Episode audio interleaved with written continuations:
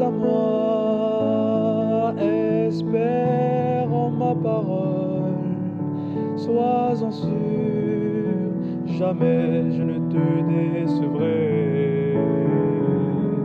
Si tu recherches la vérité, voici pour toi la parole de ça.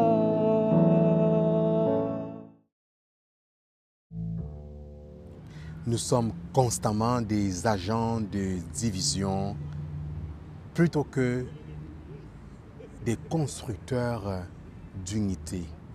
C'est pourquoi nous avons continuellement besoin de l'Esprit Saint pour nous garder du mauvais.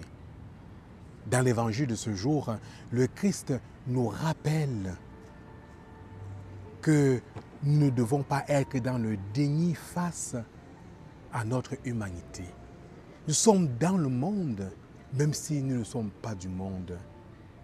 Le principe même de la vie chrétienne, c'est être incarné dans le monde. C'est pourquoi d'ailleurs le Verbe, le Fils de Dieu, s'est incarné pour prendre notre condition humaine. Sans incarnation, nous ne pouvons pas annoncer l'Évangile. Nous ne devons donc pas être dans le déni face à cette réalité. Mais fort justement de cette réalité, nous sommes invités, bien-aimés dans le Christ, à assumer notre mission première d'annonce de l'Évangile visant l'unité de toutes les femmes et de tous les hommes en la personne de Jésus-Christ. Mais pour cela, nous avons besoin de l'Esprit Saint.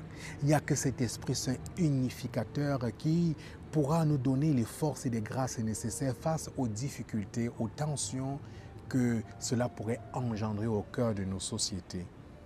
Bien-aimés dans le Christ, osons être des constructeurs d'unité et non pas ces femmes et ces hommes qui trahissent l'unité voulue par le Christ.